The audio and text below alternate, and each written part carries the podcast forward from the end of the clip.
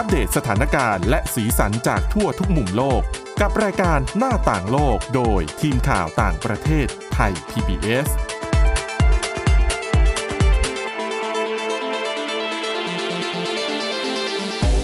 สวัสดีค่ะ ต้อนรับคุณผู้ฟังเข้าสู่รายการหน้าต่างโลกนะคะ ชวนมาอัปเดตเรื่องราวทั้งสถานการณ์และสีสันจากทั่วทุกมุมโลก กับทีมข่าวต่างประเทศไทย PBS ค่ะ ติดตามฟังกันได้ เช่นเคยทุกที่ทุกเวลานะคะ ผ่านทางแอปพลิเคชันพอดแคสต์ต่างๆ ค้นหาคำว่าหน้าต่างโลก หรือไปที่ www.thaipbspodcast.com นะคะ วันนี้อยู่กับคุณทิพย์ตะวันธีรนัยพงษ์และดิฉันวินิษฐาจิตกรีค่ะ สวัสดีค่ะ เรื่องที่เราจะมองข้ามไปไม่ได้แน่นอนหนีไม่พ้นเรื่องของสงครามที่กำลังเกิดขึ้นในเขตกาซาเดินหน้าถล่มเขตกาซาของทางอิสราเอลก็เกิดขึ้นมาหนึ่งเดือนกว่าๆแล้วอืมแล้วโอเคเราอาจจะได้ฟังในมุมของความเสียหายค่ะยุทธศาสตร์ ยุทธวิธีแผนอนาคตกันประเมินอะไรต่าง ๆ กันไปพ อสมควรแล้ว แล้วดิฉันไปเจอเป็นบทความหนึ่งมาจากทางสำนักข่าว BBC ที่เขาไปสัมภาษณ์ ชาวเมืองในกาซาคนหนึ่งมารู้สึกว่าน่าสนใจมากอยากเอามาเล่าให้คุณผู้ฟังฟังกัน มันเป็นในมุมอีกมุมหนึ่งที่แว็บแรกที่อ่านเหมือน เหมือนไม่ได้อ่านข่าวอยู่อืมเหมือนอ่านเป็นแบบเรื่องนิยายทำไมอะนิดมันึง คือเขาเล่า เขาเล่ามันเกิดอะไรขึ้น มันฟังดูเหลือเชื่อมากเลยตอนแรก เราก็ใช้เวลาทำความเข้าใจประมาณนึง เขาพาดหัวไว้แบบนี้ เขาพาดหัวไว้ว่า คือเป็นเสียงที่คุณผู้ชายคนนี้เล่าให้ฟังว่าตัวเองได้ฟังคำว่าอะไร มันคือคำว่า ฉันโทรมาจากหน่วยข่าวกรองอิสราเอล เราได้รับคำสั่งให้ทิ้งระเบิด คุณมีเวลาสองชั่วโมง อืม ถ้าเราได้รับโทรศัพท์แบบเนี้ย เราไม่เชื่อว่าเป็นความจริงนะ แต่ว่าเราเนี่ย เราไม่ใช่ชาวกาซานะเราอยู่ในกรุงเทพมหานครอืมนะเราต้องขำใส่เขาแน่นอนหรือเราต้องแบบอะไรเราต้องะไขด่าคุณเขากลับแน่นอนว่าเขาเล่นอะไร scammingมมิ่งหรือเปล่าเนี่ยสแกมรูปแบบใหม่หรือเปล่าอ่าใช่ไหมแต่สำหรับคุณคนเนี้ยชื่อว่ามักหมุดชาฮีนเขาได้รับโทรศัพท์นี้ตอนรุ่งเช้าของวันพฤหัสบดีที่ 19 ตุลาคม นานแล้วนะ สักสองสัปดาห์ เขาเพิ่งจะมาเล่าเรื่องเนี้ยไม่กี่วันก่อนสองสามวันนี้เอง ได้รับโทรศัพท์สายเนี่ย ตอนหกโมงครึ่งมตอนเช้าเลย ในวันนั้นน่ะ คือวันที่19เนี่ย ก็เท่ากับว่าอิสราเอลเนี่ย ทิ้งระเบิดกาซามาแล้วอะ12วันเต็มถูกไหมาพอมันเริ่มวันที่7ใช่ค่ะอืม ตัวเขาเนี่ยค่ะ อาศัยอยู่ในแฟลตอยู่ในอาคาร แฟลตเขาเนี่ยมี3ห้องนอน อยู่บนชั้นที่3ของอาคารแฟลตตรงนี้อยู่ในเมืองชื่อว่าอัลซาครา อยู่ทางตอนเหนือของเขตกาซา คือเขตกาซามันจะมีแม่น้ำไหลผ่านใช่ไหมอันเนี้ยอยู่เหนือแม่น้ำขึ้นไป พื้นที่ที่เขาอาศัยอยู่เนี่ย เรียกว่าไม่ได้ลำบากยากแค้นมาก เป็นกลุ่มแฟลตหลาย ๆ แฟลตตั้ง ๆ รวมกัน เป็นชนชั้นกลางอยู่กันแบบนี้ ด้วยความที่สถานการณ์มันก็เป็นอย่างเงี้ยมาสิบกว่าวัน ข้างนอกอะ่ะมันก็จะมีเสียงแบบปึ้งปังกึ้งกังอะไรอย่างเงี้ยอยู่ตลอดเวลาอยู่แล้ว คนบางทีคนก็วิ่งแบบร้องมีเสียงกรี๊ดเสียงอะไรบ้างก็มี ในถนนก็มีคนแบบบางทีก็วิ่งตะโกนเอาหนีแล้วหนีแล้วเนี่ยเขาจะทิ้งระเบิดแล้ววิ่งหนี่อะไรอย่างเงี้ยเขาอะก็ได้ยินเสียงอะไรแบบนี้ ก็เลยเดินออกมาจากห้องตัวเองแล้วก็ออกมานอกตึกกำลังพยายามจะหาที่ปลอดภัย แล้วนั่นแหละก็เลยได้รับโทรศัพท์สายนี้ขึ้นมา หน้าจอเนี่ยมันบอกว่าเป็นเบอร์เขาเรียก private number อืมเป็นเบอร์ส่วนตัว ถ้าเป็นบ้านเราอาจจะขึ้นว่าแบบ ไม่ระบุชื่อเนาะซึ่งเป็นบล็อกใช่ number ซึ่งเราก็จะแบบ เอ๊ะ อะไรเอ่ยเออใช่ไหมถ้าค่ะเป็นบ้านเราทุกวันนี้อาจจะนึกถึงสแกมเมอร์ทีนี้นั่นแหละ พอเขากดรับสายข้อความที่ได้ยินก็เป็นอย่างที่ดิฉันเล่าให้ฟังไปตอนต้นคุณผู้ฟังก็คือ โทรจากหน่วยข่าวกรองอิสราเอลเป็นเสียงผู้ชายที่ปลายสาย แล้แล้ววเขาจะบอกทำไมอะทำไมถึงต้องเป็นหมอฟันคนนี้ อ่า นี่เขามีรายละเอียดแบบนี้เล่าให้ฟัง โทรศัพท์สายเนี้ยที่โทรเข้ามา เป็นสายที่คุยกันนานกว่าชั่วโมงหืมแล้วเรียกว่าเป็นสายที่น่าสะพรึงกลัวที่สุดในชีวิตของคุยนานมักหมุดขนานั้นเลยเหรอเพราะว่าเขาไม่ยอมวาง ทางนู้นทางเราอ๋อทางคุณมักหมุด อันนี้สปอยก่อน ไม่ยอมวาง มีความไม่ชงไม่เชื่อเหมือนที่คุณบอกตอนแรกแหละเสียงที่คุยปลายสายที่บอกว่ามาจากข่าวกรองอิสราเอลนะคะ คุณมักหมุดบอกว่า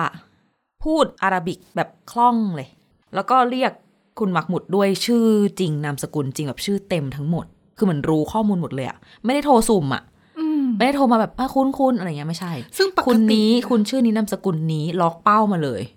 เท่าที่ฉันเคยรู้มาเนี่ยคือปกติแล้วตามระเบียบในอดีตเนี่ยก่อนที่กองทัพอิสราเอลจะโจมตีเขาต้องมีการวอร์นิ่งนะแต่ดิฉันอืมไม่รู้ว่าวอร์นิ่งอันนี้คือเป็นส่วนหนึ่งของวอร์นิ่งแบบนั้นหรือใช่เปล่าเราได้อ่านข่าวกันมาใช่ไหมอ่าว่ามันจะมีแบบคนได้รับ SMS ได้รับโทรศัพท์นู่นนี่นั่น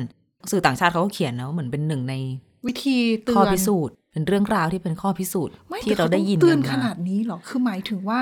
ดิฉันน่ะ เข้าใจว่าเวลาเตือนอาจจะมีแบบลำโพงโทรโขงหรือว่าเป็นการประกาศอะไรสักอย่าง มันคงมีหลายวิธีเสีงตมสก็ใบปลิวก็มีใช่ไหมที่เขาโปรยใบปลิวช่แต่โปรยใบปลิวจะไม่ใช่วิธีการทิ้งระเบิดนะโปรยใบปลิวนั่นคือเตือนให้อพยพเป็นคำสั่งอ่าระยะยาวให้ลงหน่อยใต้ ใช่ ทีนี้ อันเนี้ยเสียงปลายสายนอกจากจะทักทายกันเรียบร้อยแล้ว เขาบอกคุณมักหมุดว่า เขาจะทิ้งระเบิดใส่ตึกที่เป็นแฟลตอะสามตึกอืมแล้วก็สั่งให้คุณมักหมุดเนี่ย ไปอพยพคนออกจากบริเวณโดยรอบนี้ คือตึกที่คุณมักหมุดอยู่อะไม่ใช่ตึกที่เขาจะทิ้งระเบิด ไม่ใช่ตึกที่อิสราเอลจะทิ้งระเบิด แต่อยู่ดีๆอะก็คือกลายเป็นคนที่ต้องรับภาระอพยพคนหลายร้อยคนที่อยู่ในพื้นที่ตรงนี้อืมเขาก็เลยเหมือนกับ รวบรวมสติ แล้วอีกปลายสายเนี่ยสรุปว่าได้ชื่อมา ปลายสายบอกว่าตัวเองชื่ออาบูคาเลตคุณมักหมุดบอกว่าอาบูคาเลตอย่าวางสายนะ ตัวคุณมักหมุดเนี่ยเป็นหมอฟันอายุ 40 ไม่รู้เลยว่าทำไม ถึงได้รับเลือกให้อืมให้ทำสิ่งนี้ แสดงว่าเขาต้องคือข่าวกรองของอิสราเอลเองก็จะต้องมีข้อมูลอะไรเหล่านี้อืมอยู่ในมือนะ นั่นแหละอืมแล้วก็กลายเป็นเสียงปลายสายของคนแปลกหน้าที่มาสั่งให้เขาทำนู่นทำนี่ ตัวเขาเองเนี่ย หลังจากรู้แบบนี้ก็พยายามวิ่งเตือนเพื่อนบ้านบอกคนนู้นคนนี้ ให้หนีให้อะไรออกไป เนี่ย มันก็เป็นเรื่องราวที่น่า สะพรึงกลัว คือคุณมาร์คหมุดเนี่ยด้วยความที่เขาไม่เชื่อ คนรอบๆตัวท่ามกลางสถานการณ์แบบนี้คุณผู้ฟังต้องอย่าลืมว่ามัน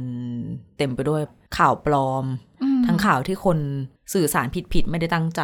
หรือข่าวที่กุขึ้นมาเพื่อชงเรื่องเพื่อสร้างสถานการณ์ใดๆ ทีนี้คนรอบๆอะก็เลยเตือนเขาว่า เอ้ยมันสายจริงเหรอคนใครโทรมาแกล้งมาอะไรหรือเปล่า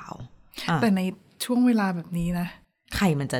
แต่ก็ไม่แน่ใช่เพราะว่าอย่างจริงๆอะใน Facebook หรือว่าในสื่อสังคมออนไลน์ต่าง ๆ มันก็มีข่าวปลอมเยอะนะไม่สำหรับแต่ชานี่วคืกาอซาเป็นการปั่นกระแสอืมเกลียดชังอะในโลกออนไลน์ดิฉันเนี่ยในอุ๊ยมุมมีหลายดิอฉัย่างนเข้าใจนะว่าคลิปวิดีโอที่อาจจะแบบเป็นคลิปปลอมอะไม่ใช่แค่คลิปคือหรอมันมีปลอมกระทั่งคำสั่งอพยพด้วยอ่าที่ชาวกาซาเขาต้องเจอนะหมายถึงอยู่ในกาซาก็เจอใช่ไหมคะคือโพสต์ในออนไลน์ค่ะอ่า แล้วหลอกกันบอกว่าเอ้ยอพยพเดี๋ยวนี้ตรงนี้จะอย่างนั้นตรงนั้นจะอย่างนี้อืไม่มีเป็นแบบเนี้ยเป็นคนที่แบบเหมือนเกาะกระแสอะค่ะโลกปัจจุบันนะคือในเรื่องความของเข้าปลอใจของดิฉันเนี่ยการทำแบบนั้นคือต้องการที่จะเหมือนกับต้องการที่จะสร้างความเกลียดชังสร้างคือปลูกความ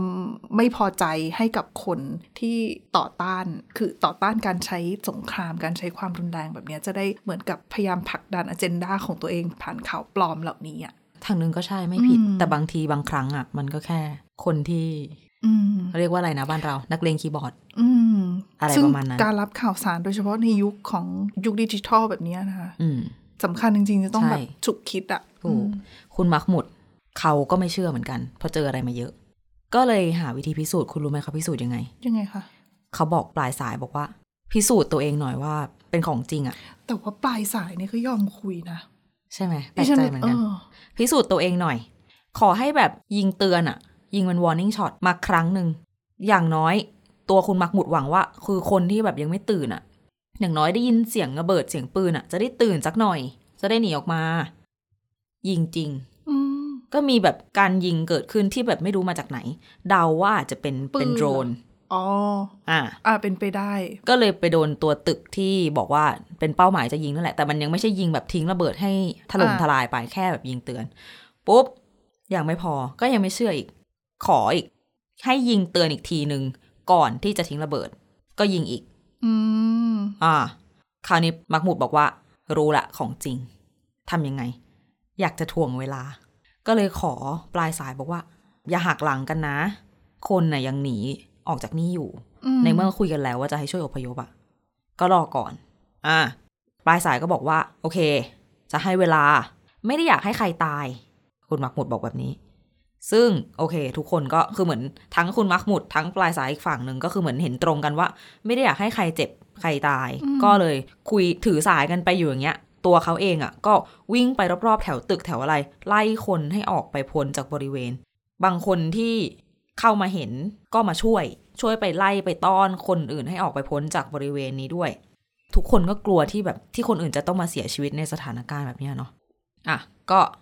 พยายามทำทุกอย่างเสร็จปุ๊บเขาก็ถามปลายสายว่า คือตัวเขาเองเนี่ยมีความพยายามเหมือนแบบ จะหยุดจะห้ามไม่ให้มันเกิดขึ้นอะไหนๆก็ได้คุยแล้วใช่ไหมอืมมันไม่สุดได้หรอกมันเพไม่ราะได้มันคือเป้าหมายที่เขาต้องโจมตีไงอ่าเขาเลยถามอืมมักมุดก็เลยถามว่าทำไมถึงอยากจะระเบิดตรงเนี้ย ปลายสายตอบว่า มันมีบางอย่างที่เราเห็นแต่คุณไม่เห็น อืม เออ เรานึกถึงพวก อันนี้เลยเนาะอุโมงค์อ่า ใดไม่แต่คือทางฝั่งอิสราเอลเองเขาบอกว่าสาเหตุที่เขาต้องระเบิดอาคารต่างๆ เนี่ย ซึ่งบางจุดเนี่ยมันเป็นอาคารที่หลายคนบอกว่าๆก็เป็นทำที่พักเออคือมันเสี่ยงที่จะทำให้เกิดการสูญเสียจากฝั่งพลเรือน แต่คือทางมุมของอิสราเอลเองเขาบอกว่าฮามาสเองเนี่ยไปใช้สถานที่ที่เป็นสถานที่ที่เกี่ยวข้องกับพลเรือน ในการที่เป็นฐานปฏิบัติการอืมไม่ว่าจะเป็นยิงจรวดยิงขีปนาวุธ ที่ซุ่มโจมตี รวมไปถึงเก็บอาวุธ รวมไปถึงเก็บสิ่งของต่างๆ รวมไปถึงเป็นทางเข้าอุโมงค์ก็คือจงใจหรืออะไรแบบนี้อีกคือฝั่งหนึงก็ซ่อนมองว่าซ่อนจตัวงใจเองอะใช้โล่มนุษย์ เป็นอ่าตัวกำบังนั่นแหละ ก็ตรงกับที่ปลายสายเขาพูดเขาบอกว่า เราเห็นในสิ่งที่คุณไม่เห็นอืมเราก็มันก็เป็นซึ่คำมันสั่งคือสิ่งนี้ใช่ไหมเขาไม่ได้บอกเขาไม่ได้อธิบายอะไรไปมากกว่านี้ เขาแค่บอกว่า มันเป็นคำสั่งมาจากคนที่มีอำนาจมากกว่าทั้งคุณแล้วก็ผม เราก็ได้รับคำสั่งมาให้ทิ้งระเบิด เขาก็บอกแค่นี้อืมทีนี้ก็ตัวมาห์มูดเองก็เริ่มแบบตกอกตกใจ คือคนมันเริ่มออกไปเริ่มโล่งแล้วไง เหมือนจะถึงเวลาแล้วอะอืมที่มันจะต้องเกิดขึ้น แต่ตัวเขาก็รู้สึก panic ตกอกตกใจ ก็เลยกลัวว่า คือมันเป็นแฟลตนะคะคุณผู้ฟังถ้าเกิดสนใจลองไป search ชื่อเมืองนี้ดูได้ มันก็เป็นเมืองเป็นถนนที่แบบมีแฟลตติดๆกันหลายๆตึกอะคนที่อยู่ตรงนั้นเขาก็เลยกลัวไงว่า เอ้ยแล้วถ้ายิงผิดตึกอะ ดิฉันว่ายิงผิดตึกอะไม่ผิดหรอก เพราะว่าด้วยเทคโนโลยีของใช่อิสราเอลแต่ ด้วยความที่ให้คุณผู้ฟังลองนึกว่าอาคารมันอยู่ติดติดๆกันที่คุณวินิษฐาบอก แล้วอาคารเนี่ยมันไม่ใช่อาคารที่แข็งแรงเสริมเหล็กคอนกรีตอืมอย่างหนาค่ะคือมันก็เป็นอาคารธรรมดาทั่วไปอะบางทีอาจจะใช้วัสดุในการก่อสร้างที่ไม่ได้ดีด้วยซ้ำอืมอ่า ดังนั้นเนี่ยระเบิดจุดหนึ่งเนี่ยแรงระเบิดที่มันเกิดขึ้นเนี่ยมันอาจจะไปทำให้อาคารหลังข้างๆเนี่ยพังลงมาก็ได้นะคะ ด้วยแล้วคนที่ตกอยู่ในสถานการณ์แบบเนี้ยคุณผู้ฟังสงครงสงคราม ระดับความวิตกกังวลใดๆเนี่ยมันไม่ปกติอืมอยู่ละเขาก็บอกปลายสายบอกว่ารอแป๊บหนึ่งรอแป๊บหนึ่งปุ๊บเขาก็เห็นเครื่องบินอิสราเอลเนี่ยบินวนอยู่เหนือหัว ตัวมักหมุดเองก็เล่าว่า ตัวเองก็เลยยืนจ้องไปตรงมีอยู่สามตึกที่อยู่รอบๆ ตึกที่เขาอยู่ ก็มีตึกหนึ่งโดนยิงตุ้มถล่มอืมแล้วปลายสายก็บอกว่า นี่คือตึกที่เป็นเป้าหมายของเรา ก็ให้อยู่ห่างๆไว้นะอืมตึกนั้นก็ถล่มลงมา แล้วเขาก็ยิงอีกสองตึกตามมา ก็เป็นสามตึก แล้วมันก็มีคือ BBC เองอะก็ต้องพยายามในฐานะสื่อเนาะเขาต้องตรวจสอบข้อมูลตรงนี้ เขาก็เช็คจากคำให้การคำบอกเล่าของมาร์คมุดเอาไปเทียบกับเป็นภาพถ่ายตอนช่วงเช้า ในอัลซาคราของวันนั้นที่มาร์คมุดเล่าเนี่ยทั้งวันเวลาสถานที่ก็เทียบกัน มันก็มีวิดีโอของคนที่เดินไปเดินมาแบบตกอกตกใจอยู่แถวนั้น หลังจากที่เกิดการโจมตีทางอากาศขึ้น แล้วก็มีคนโพสต์ Facebook ว่าแบบตึกสามตึกสี่ตึกเนี่ย คือถล่มหายเกลี้ยงแบบราบเป็นหน้ากลองไปเลย เสร็จปุ๊บทิ้งระเบิดเรียบร้อย ในหูในโทรศัพท์ก็บอกมาร์คหมุดว่า เสร็จเรียบร้อยแล้วกลับบ้านได้หึ แต่บ้านเขาอาอาคารนั้นยังไม่โดนอยู่อ๋อเพราะว่าอาคารเขาคืออาคารที่ไม่โดน ที่รอบๆสามอาคารโดนถล่มเป็นดิฉันดิฉันก็ไม่ไม่กกลับล้ากลับบ้านเนาะมาร์คมูดเองก็บอกว่าจอนนั้นก็คือ ตกใจไม่เข้าใจว่าเพิ่งเห็นเพิ่งรับรู้อะไร เพราะอยู่ตรงเนี้ยมาแถวๆเนี้ยมาสิบห้าปีแล้ว ก็เป็นหมอฟันอะเปิดร้านหมอฟันก็ยุ่งยุ่งๆมีลูกค้ามีคนไข้ตลอดเวลาเลี้ยงลูกเลี้ยงอะไรอยู่แถวนี้ มันก็เป็นเขตที่เขารู้สึกว่ามันเป็นปลอดภัย เขตพลเรือน ที่อยู่อาศัยนะเป็นที่อยู่อาศัยมก็คงจะไม่มีอะไรหรอก ใช่ คือเราก็รู้จักกันหมด ตัวเองก็เลยมีความพยายามจะคุยกับคนปลายสายว่า เอ้ยนี่มันไม่ใช่แบบคุณระเบิดผิดชายแดที่หรือเปล่านเออทำไมคือทำไมคุณถึงจะอยากมาถล่มตรงนี้ล่ะนี่มันเป็นที่ที่แบบเราไม่เคยมีปัญหาอะไรกันเลยนะ มันไม่ได้เหมือนตรงที่แบบเป็นพื้นที่เสี่ยงอืมอะไรแบบนี้เนาะแล้วมันก็มีภาพถ่ายด้วยนะคะ ตึกสามตึกที่ราบเป็นหน้ากลองไปอะมีเป็นภาพข่าวออกมา BBC เขาก็ไปตรวจสอบแล้วก็ โพสต์เอาไว้เผื่อใครจะสนใจ นั่นแหละ มันก็เป็นเหตุการณ์ที่น่าตกใจเหมือนกันนะ หลาย ๆ คนอาจจะไม่ได้มีโอกาสรับสายเบอร์แปลกอะไรแบบนี้ เพราะจริง ๆ มีเหตุการณ์แบบนี้เกิดขึ้นเยอะอยู่เหมือนกันแหละ กับเรื่องของข้อความเรื่องของโทรศัพท์ต่างอืมก็ต้องมีการเตือนแต่ว่าหลาย ๆ ครั้งเนี่ยก็ก่อนหน้านี้ก็มีชาวกาซาบางส่วนที่ออกมาวิพากษ์วิจารณ์ว่าการระเบิดในหลาย ๆ ครั้งอะ่ะ ไม่ได้มีการเตือนล่วงหน้านะ คือตามระเบียบเนี่ยคือต้องมีการเตือน เพื่อให้อพยพพลเรือนออกมา แต่เราก็ไม่รู้ไงว่าในพื้นที่เนี่ยเป็นยังไงๆอืมแต่ว่าที่แน่ ๆ คือการโจมตีมันมันเยอะจริงๆหลายใช่พันจุดนะคะ ค่ะอืมคุณมาร์คบุดบอกว่าได้รับโทรศัพท์อีกสายหนึ่งด้วยนะคะ ในวันเดียวกัน หลังจากผ่านพ้นเหตุการณ์ทั้งหมดจากนี้อิไปสราแล้วเอลเหมือนกัน จากคนอีกคนหนึ่งจากผู้ชายอีกคนหนึ่งที่แนะนำตัวเองว่าชื่อดาอูดอืมก็เป็นเบอร์แบบ private number เหมือนกัน เลขเบอร์ไม่ขึ้น สายเนี้ยเขาบอกว่าเขาตระหนักว่าคุณมาร์คมุดเนี่ยเป็นคนฉลาดหลังจากเกิดเหตุเมื่อเช้าก็คือการถล่มสามตึกนั้น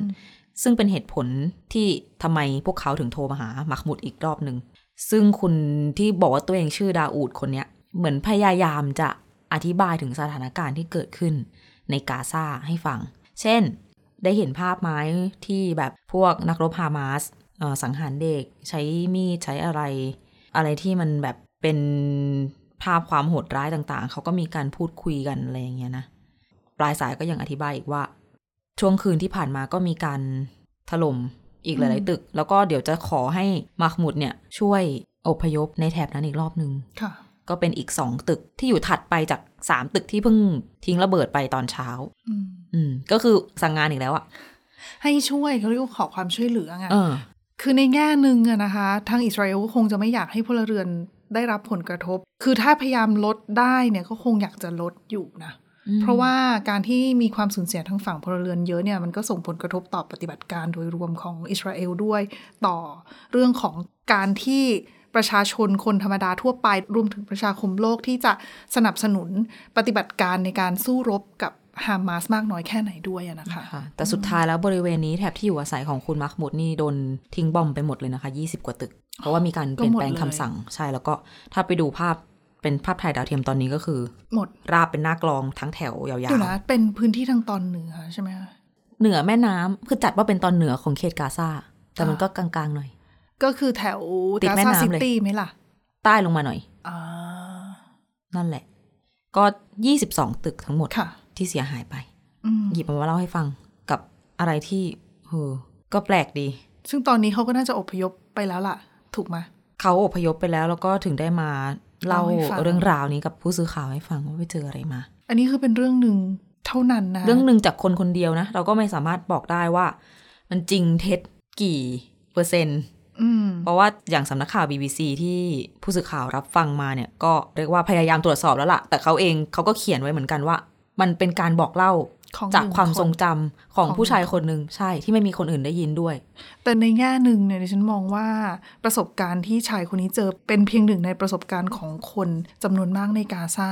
ที่อีกไม่รู้เท่าไหร่ที่คนนี้เขาอาจจะโชคดีในการที่ได้เข้าไปช่วยเหลือ ในการอพยพยังมีอืมชีวิตรอด แต่ยังมีอีกหลายคนที่ต้องเสียชีวิตไปโดยที่ไม่ได้รู้อะไรเลย อืมอ๋อยังลืมเล่านิดนึงค่ะ ความความข่าวกรอง ของขขอองงอิสราของเอลเหตุการณ์นี้ค่ะคือคุณมาร์คมุดเนี่ย ก็คือจังหวะที่แบบมีจังหวะที่รอนู่นรอนี่แล้วแบตจะหมดอืมปลายสายถามว่า โทรศัพท์เหลือแบตกี่เปอร์เซ็นต์อะแบตเตอเป็นรี่ห่วงด้วยนะ คุยกันมานานละ บอกเหลือใช่สิบห้าเปอร์เซ็นต์โอ้ปลายสายเลยบอกว่า ถ้างั้นวาง เดี๋ยวโทรกลับไปใหม่อะอะก็มีโทรกลับมาสักพักอะตอนนี้เดี๋ยวจะทิ้งระเบิดตึกนี้นะ เดี๋ยวจะทิ้งระเบิดตึกนี้นะ เดี๋ยวจะโทรมาจนกว่าจะเสร็จสิ้นการโจมตีนะ อยู่ไปอยู่มาสักพัก โทรศัพท์ตัวเองไม่ดังละ โทรศัพท์เพื่อนบ้านดัง แล้วก็ขอสายมักมูชาฮีนอ่าเขาก็ เอ๊ะ แสดงว่าทางนู้นต้องรู้ว่าเขาอยู่ตรงไหนใช่แล้ว ใช่ โอ้โห ถึงบอกว่าความข่าวกรอง อืม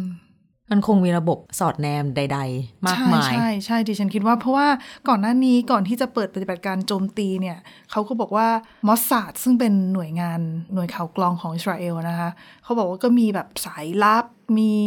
เครือข่าย